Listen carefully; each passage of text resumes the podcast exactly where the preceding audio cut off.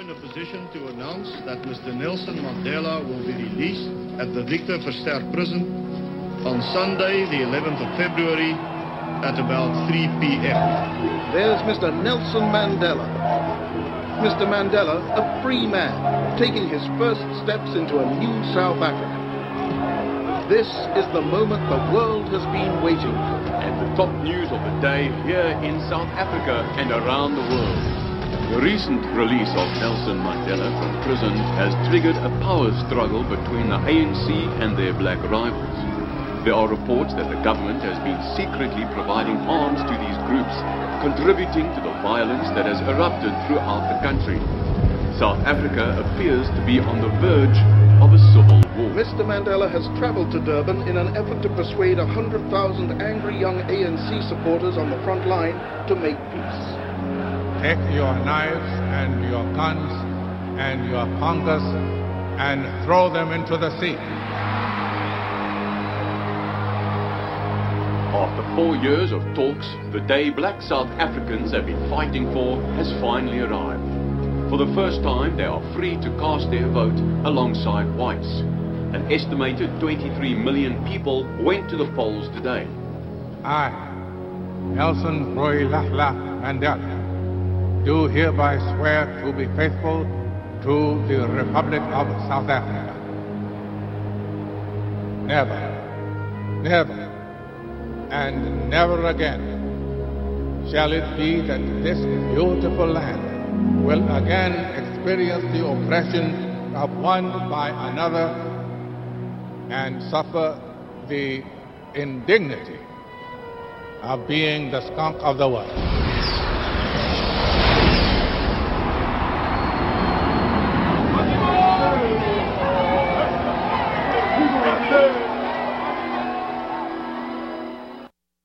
Nelson Mandela was a remarkable man. Not, it's pretty hot there, Joe. Can you take me down?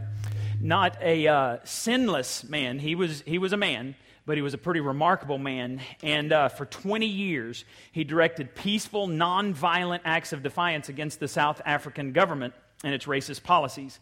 He and a partner uh, founded a law firm to represent um, low income uh, black folks in the country, and they would give them no cost or low cost representation. And in 1956, this peaceful man was arrested. He and 150 other uh, peaceful activists were arrested and charged with treason for their acts against the white uh, supremacist government, and they were acquitted for that. Well, in 1961, um, Mandela began to, to, believe that armed struggle might be a better way to bring about the changes they needed. So he, um, he formed this organization known as MK, and it was an armed offshoot of the ANC. The ANC is the, the black organization, the black political organization in South Africa. And the ANC was dedicated to sabotage and guerrilla war tactics to end apartheid. In 1961, um, Mandela organizes a three day labor strike across the whole country. And then in 1962, he and a bunch of his uh, buddies in the, the ANC, especially the, the MK, were arrested. They were sentenced, sentenced to life in prison um, for their acts against the government. Because in that time, in 1962, the, the white uh, folks in South Africa considered him a terrorist, and he was one who was hell bent on overthrowing the white supremacist way of doing things um, in South Africa. And so it was a, it was a remarkable day, this, this video clip we just showed you, when he was released from prison. And it was, quite, uh, quite honestly, because of all the pressure that, that international governments were putting on them. They had a new uh, president who came into power, and he was instrumental, de Klerk was instrumental in getting Nelson Mandela released from prison. But to go from um, a terrorist in 61 to president 30 years later, that's pretty remarkable journey, isn't it? And, uh, and ha- he had the perfect opportunity to use his office then to, um, to get even with other people, to, for revenge. And he was not that type of person. And you're going to see that he had a very difficult job trying to convince people that this was the new South Africa, one South Africa. And uh, this will kind of show you some of the attitudes, this next video clip.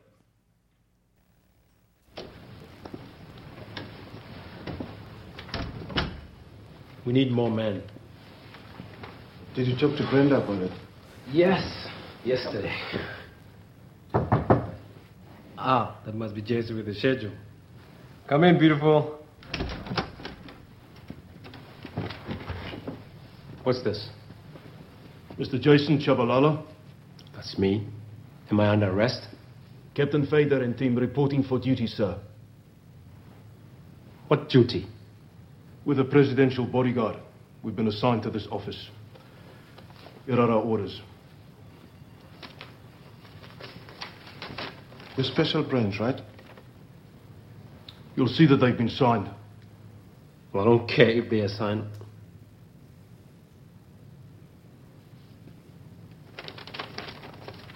Just wait here.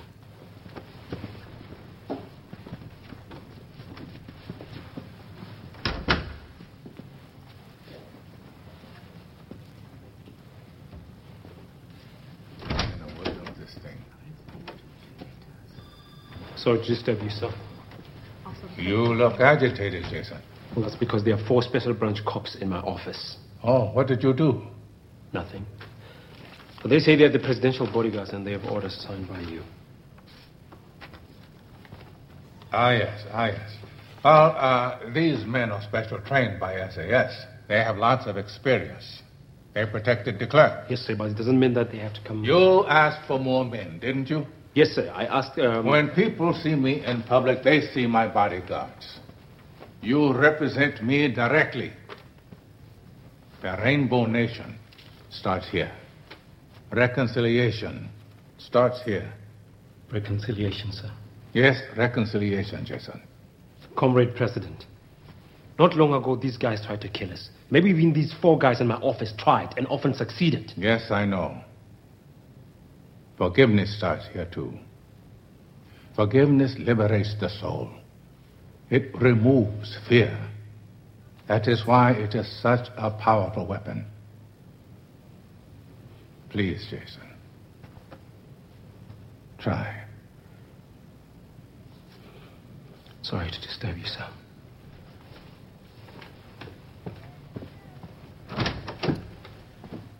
So some incredible things Mandela says here. He says the rainbow nation, meaning everybody that's, you know, doesn't matter what color you are, you belong to the South African nation, starts here. Um, reconciliation starts here. Forgiveness starts here. And so he said about this his whole agenda in his first five year term was to reconcile black people who'd been brutally oppressed by the white government. And uh, the World Cup was going to be played the year after he came into power, and Mandela saw this as a wonderful opportunity. He said, Why not unite the most divided nation on the planet around a common goal to support the national team, which was called the Springboks?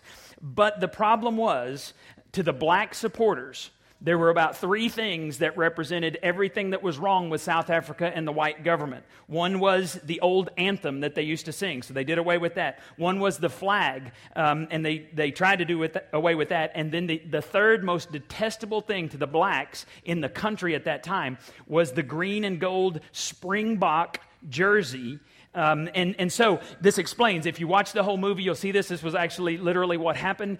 Um, anytime the national team would be playing anyone from another nation, there was a blacks only section in the stadium, and the blacks would go in there and they would cheer the opponent because they could not stand all of the white players, the whites only, on the Springboks. And uh, this next um, this next clip kind of shows you this mentality that Mandela and, and his government had to overcome if they were going to unite around the Springboks.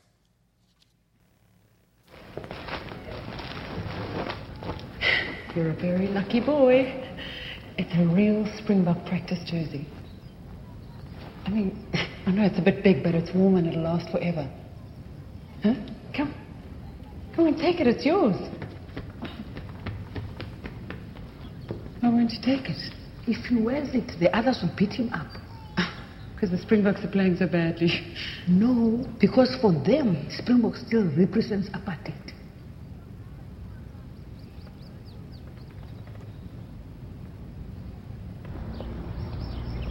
And now for the next item on our agenda. The NSC executive proposes a vote on the following motion. That as a prominent symbol of the apartheid era, the colors, emblem, and the name of the Springboks be eliminated immediately. And that all sports teams representing South Africa shall be known forthwith as the Proteas. Now, comrades, we will submit this motion to a hand vote, and in the event of a close count, we'll go to a written ballot. All of those in favor of eliminating the Springboks, raise your hands. Viva Proteas! Viva! Viva! Viva Proteas! Viva! Viva! Viva Proteas! Viva! Viva! Amandla!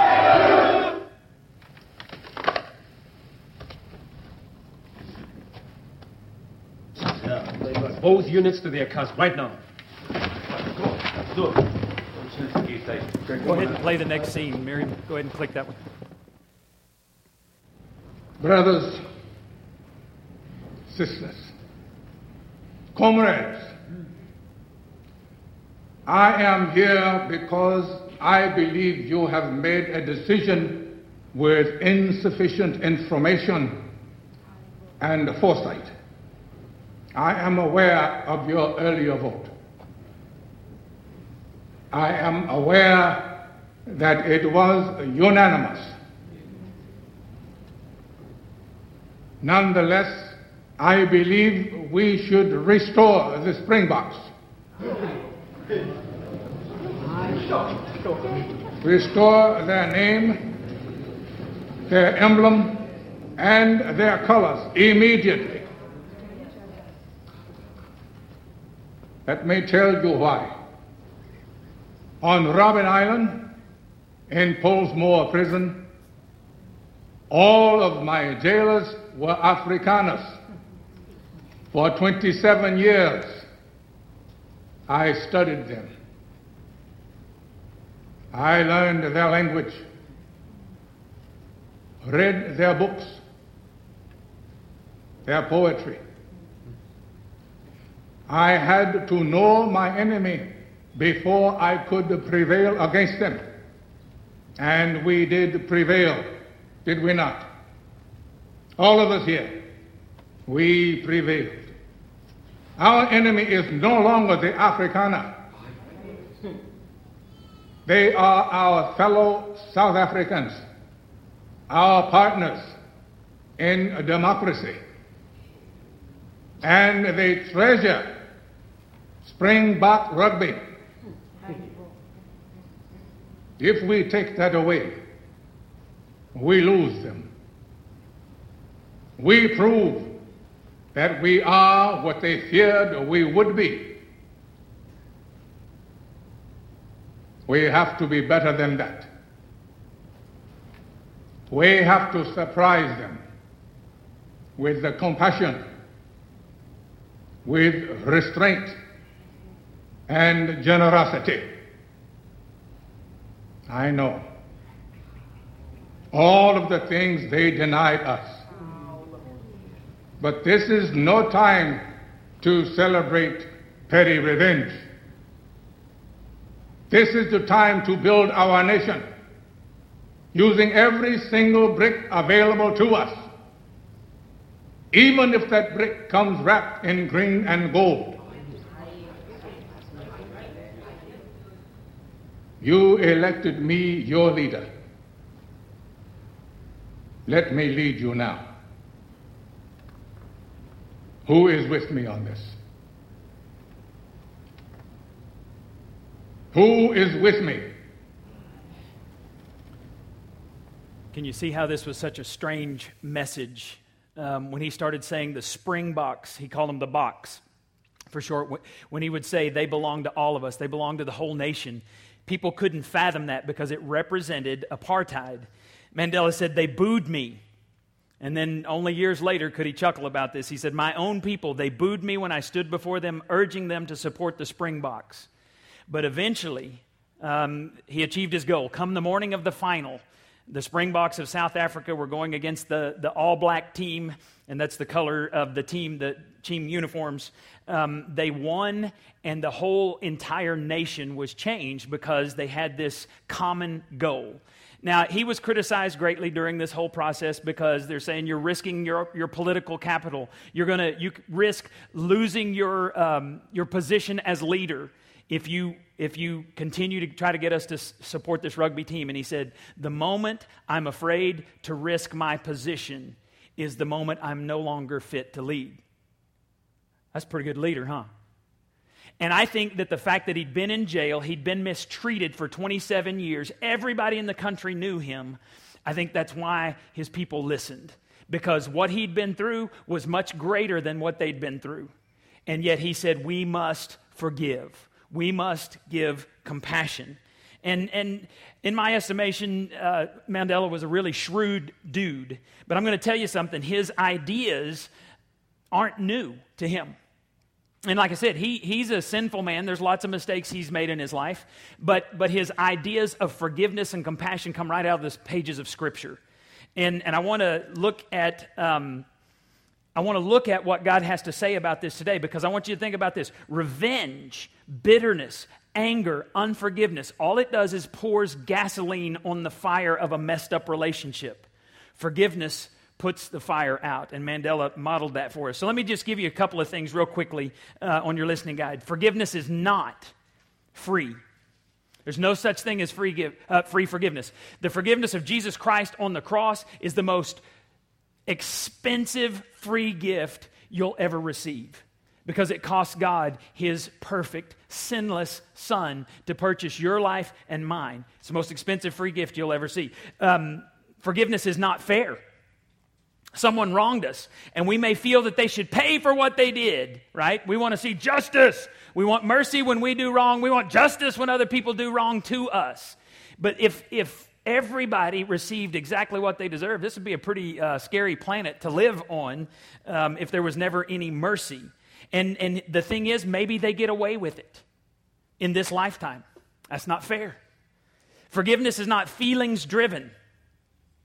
Um, if, if I felt like forgiving, if, if I waited till I felt like forgiving, I don't think I would ever forgive. Anybody else? How many just wake up and you think, I just feel like forgiving today? Let me see your hands, Because you need to counsel the rest of us if you feel like that. Tell us what your secret is, what kind of foo foo juice you're drinking in the morning that, that causes you to do that. Anger, hurt, resentment builds up over time and it destroys our souls and it undermines any leadership that we think we have. And forgiveness is also not forgetting. That's a myth. Forgiveness doesn't mean you continue to accept or deny the other person's responsibility for their behavior. It does not justify the wrong that was done to you. Forgiving does not necessarily mean reconciling either. Just because you forgive someone doesn't mean that you got to hang out with them 24 7. It doesn't mean that you got to go to lunch with them. Trust is something different than forgiveness. Forgiveness is immediate, trust takes a long time to rebuild. So those, that's what forgiveness isn't. Let's look what forgiveness is. First of all, forgiveness is a choice. If you'll choose to forgive someone, you'll have healthier relationships. Um, you'll have greater spiritual connection with God and with others. Um, you'll even have better blood pressure. Do you know that? Forgiveness lowers your blood pressure. Forgiveness number two is premeditated. It is well thought out. It is reasoned. It is complete awareness of what they did. It is planned. It is intentional. Forgiveness is a commitment. It's a commitment that I'm going to let go of this grudge. I'm going to let go of bitterness. And you may have to let go of it over and over again. Because here's what we do we tend to grab it back. We'll lay it down at the foot of the cross and then we take it back. We'll lay it down, and you may have to lay it down a bunch of times before you um, finally let it go. Choosing to forgive someone, uh, not to forgive someone, only holds you captive. It's not the other person. Y'all have heard this, and I saw it on Facebook this week, heard it over and over again. Unforgiveness, bitterness, anger, unforgiveness is like drinking poison and expecting the other person to die. Doesn't work, doesn't make sense.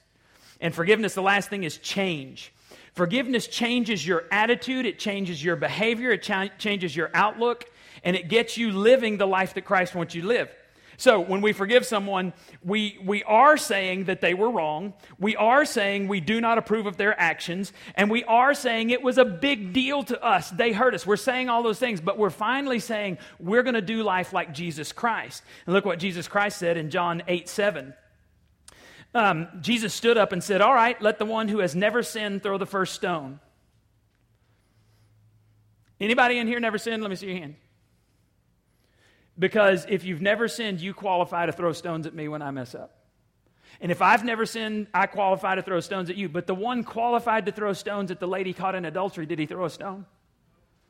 No, so what that tells me is if I'm going to throw something, maybe it needs to have forgiveness on it. Maybe it should be a sponge instead of a rock, and that'd be kind of cool. It, you may not feel very manly doing it, Chad, but you know, if we threw if we threw sponges at each other and we say, "I forgive you," that'd be kind of cool, right? We may have to try that sometime. Uh, look what it says in Ephesians 4 26, 27. Don't sin by letting anger control you. Don't let the sun go down while you're still angry, for anger gives a foothold to the devil.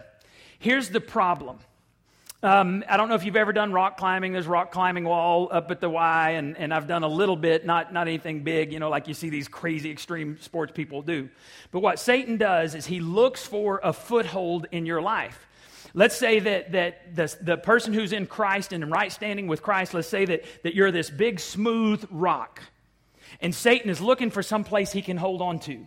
If you're in right standing with God and right standing with others, there's no place he has to, to hold on to you. But the moment you nurse a grudge, the moment you nurse bitterness or anger or resentment, it's like there's a little um, crevice, a, a a foothold that is, that is placed there. And Satan latches onto that. We actually give him access to our lives. Now, if you're a Christ follower, he cannot possess you, but he can oppress you because of your choices. And if you choose not to forgive someone, it's like putting this little foothold where Satan or one of his demons can latch on and they have direct access to your life and they begin whispering things, trying to nurse that grudge, trying to pour gasoline on that fire. The Bible says don't give him a foothold because he'll take it and he'll take more and more and he'll, he'll soon become um, a foothold becomes a stronghold. A foothold where he's just barely hanging on, he makes it wider and wider till he, he and some of his demon friends can come and possess that. It becomes a stronghold from which your enemy attacks you repeatedly, over and over and over again. And then if you aren't careful, it becomes a stranglehold. And your relationship with God is choked out. So the first thing you need to do is you need to learn the math. I think I actually got that out of order. Here's the, here's the math. Here's what you need to understand this equation that's going on. I'm offended. I get angry. I let it go. You're full of stuff if you think you really let something go. Because what we do is, instead of letting it go, we sweep it under the rug, but it's still in our life.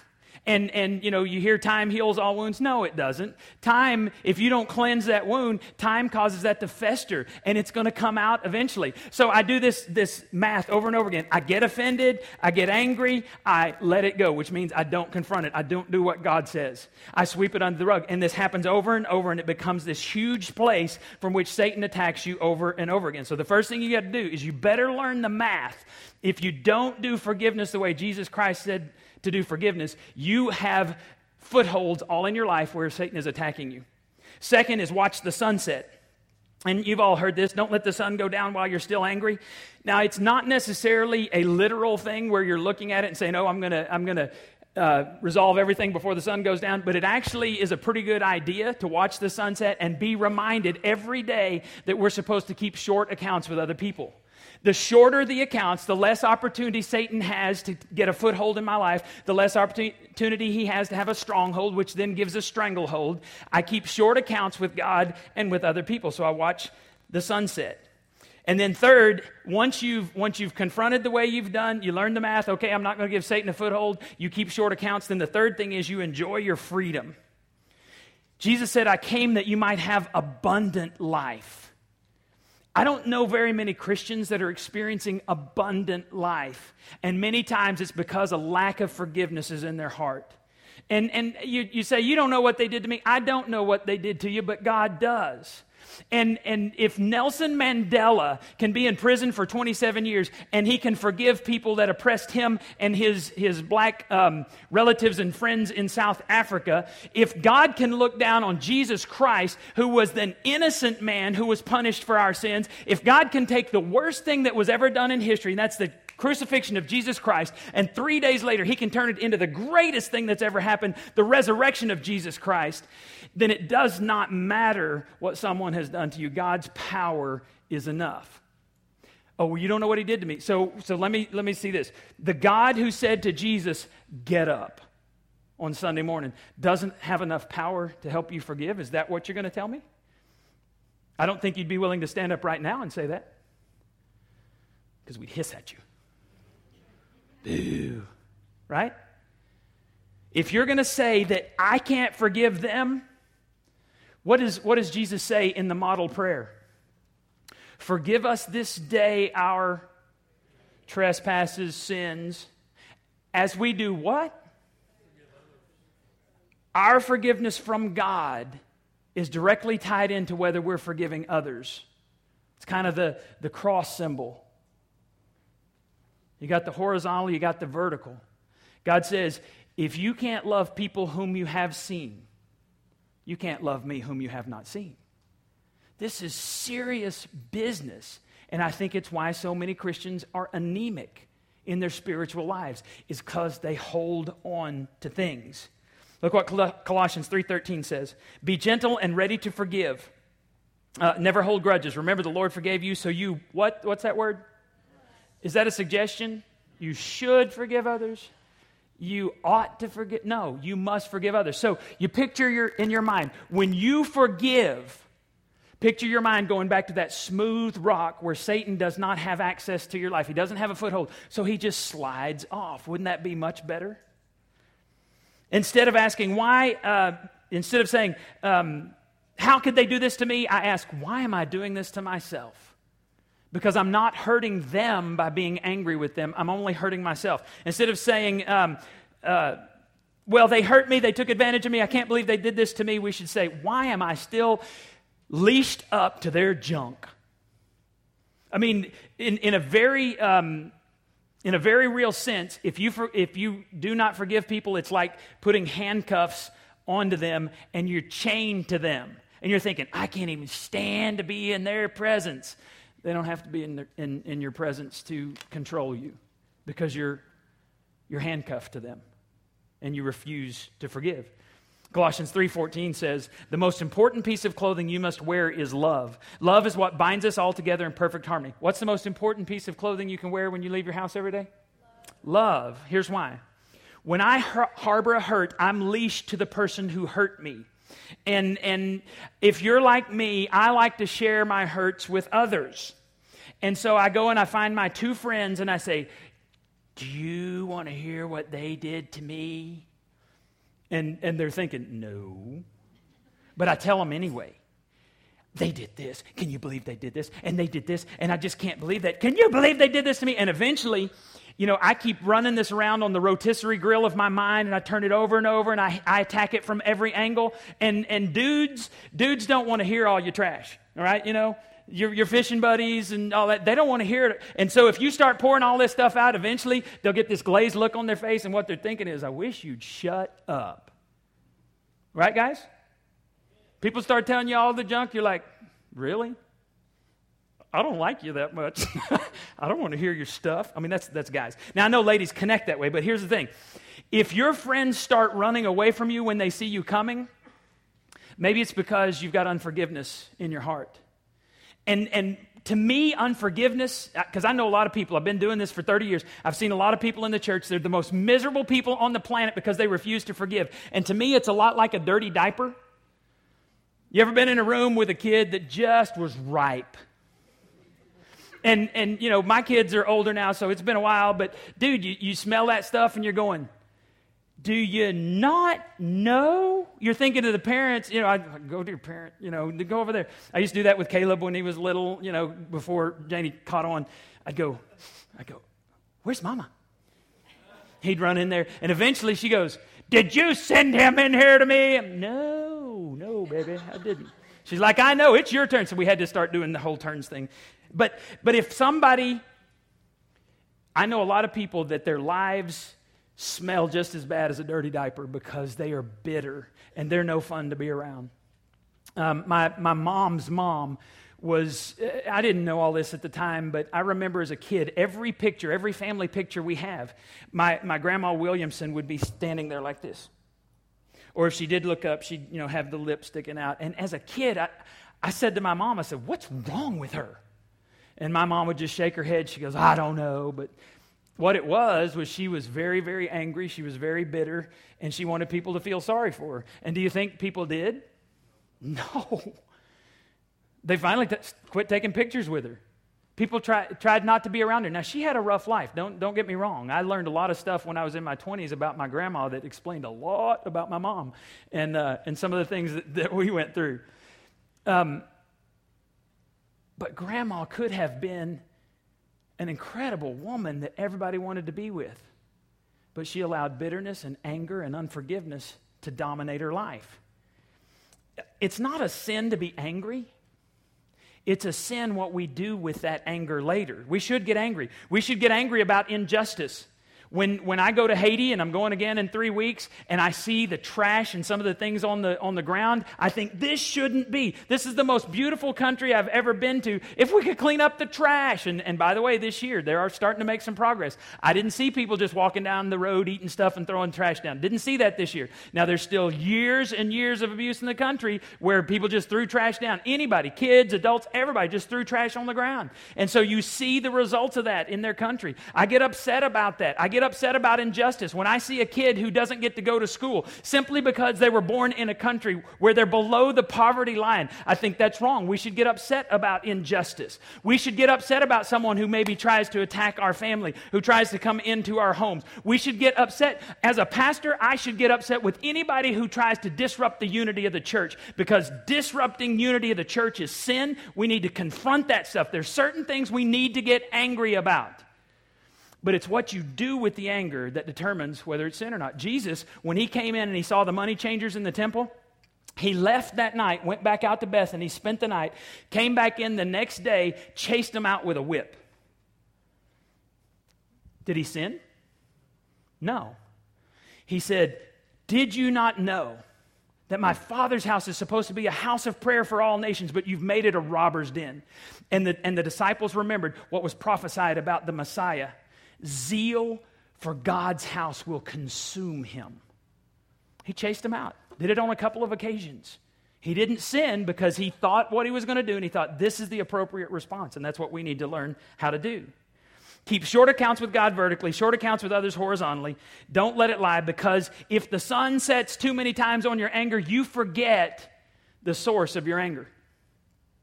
And, and because of that, we think to ourselves, well, I'll just change environments. I, I, the sun has set so many times, I don't even remember who made me mad, but I know I don't like that place for some reason, so I'll just go to another place. I'll just, I'll change marriages. I'll go over here. I'll change churches. Or I know I'll move to the mountains and I'll be okay. No, you're still there. Wherever you go, you are. It would, it would be like if I were to go out here today and, and uh, I've almost laid my bike over because all that gra- gravel that's out there, you know, I'm, and I'm trying to be real careful with that. But, you know, you can, you can you could get messed up leaving our parking lot if you're going to try to do that little U-turn thing. Let's say I go out today and either coming this way or I make the U-turn and I pull out in front of an 18-wheeler. They, they whack me. And, and so you come upon the scene and I'm laying there and I've got my leg is just barely hanging on and I'm going, help me, I'm hurt. And you call 911, the MTs show up and they go, Doug, we want to fix your leg. And, and I go, don't you touch my leg. Just take me somewhere else. Get me away from the crash scene. Take me to the mountains. Take me to on a cruise ship and I'll be fine. You don't have to worry about my leg. Just remove me from the crash scene and I'll be all right. Pretty stupid, right? Because you could die from that. We do the same thing with, for, with lack of forgiveness, unforgiveness. Whenever we say, well, I'll just, I'll just change friendships. They hurt me, so I'm just going to go over here and find new friends not going to forgive them. I'm going to carry all that junk with me. And at the appropriate time, I'll share. And then I'll have to get new friends. or new churches or new marriages or whatever it is. Makes no sense. Just because you change locations doesn't mean you've dealt with things the way God wanted you to deal with things. If you ever come to the point you say, I don't know what to do, you look to the cross. And, and I do this. When I get hurt, because I get hurt all the time, when I get hurt and it really hits my heart, I spend time looking at the cross. And I say, if you can forgive me, you're innocent, I'm guilty. I can forgive other guilty people because of what you did on the cross, Jesus.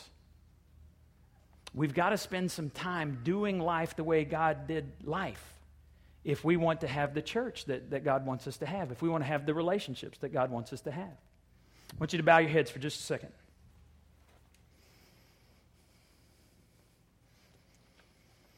I want you to think about maybe a person who, who came to mind when I was talking about you being hurt. That person that, um, if you see them in Walmart, you run and hide in the produce section because you don't want to see them. Or the person at work that you'd rather not be in the same room with them because they just get on your last nerve. Or maybe it's your ex and the fact that you have to see them over and over because you have joint custody with the children just rips your heart out over and over. And when you think about who it is, whose initials, who is it that hurts you that you're holding on to? And I want to challenge you today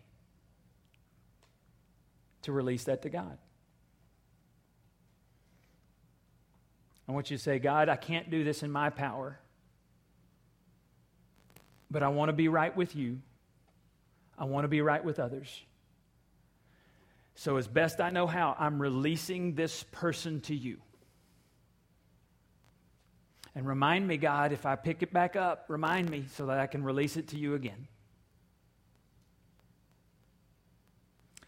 Father, change us because of what Jesus did on the cross. Make us real followers of Jesus who, when he's hanging on the cross looking down at people who were torturing and killing him, he said, Father, forgive them because they don't even know what they're doing. Make us people like that. We pray in Jesus' name. Amen.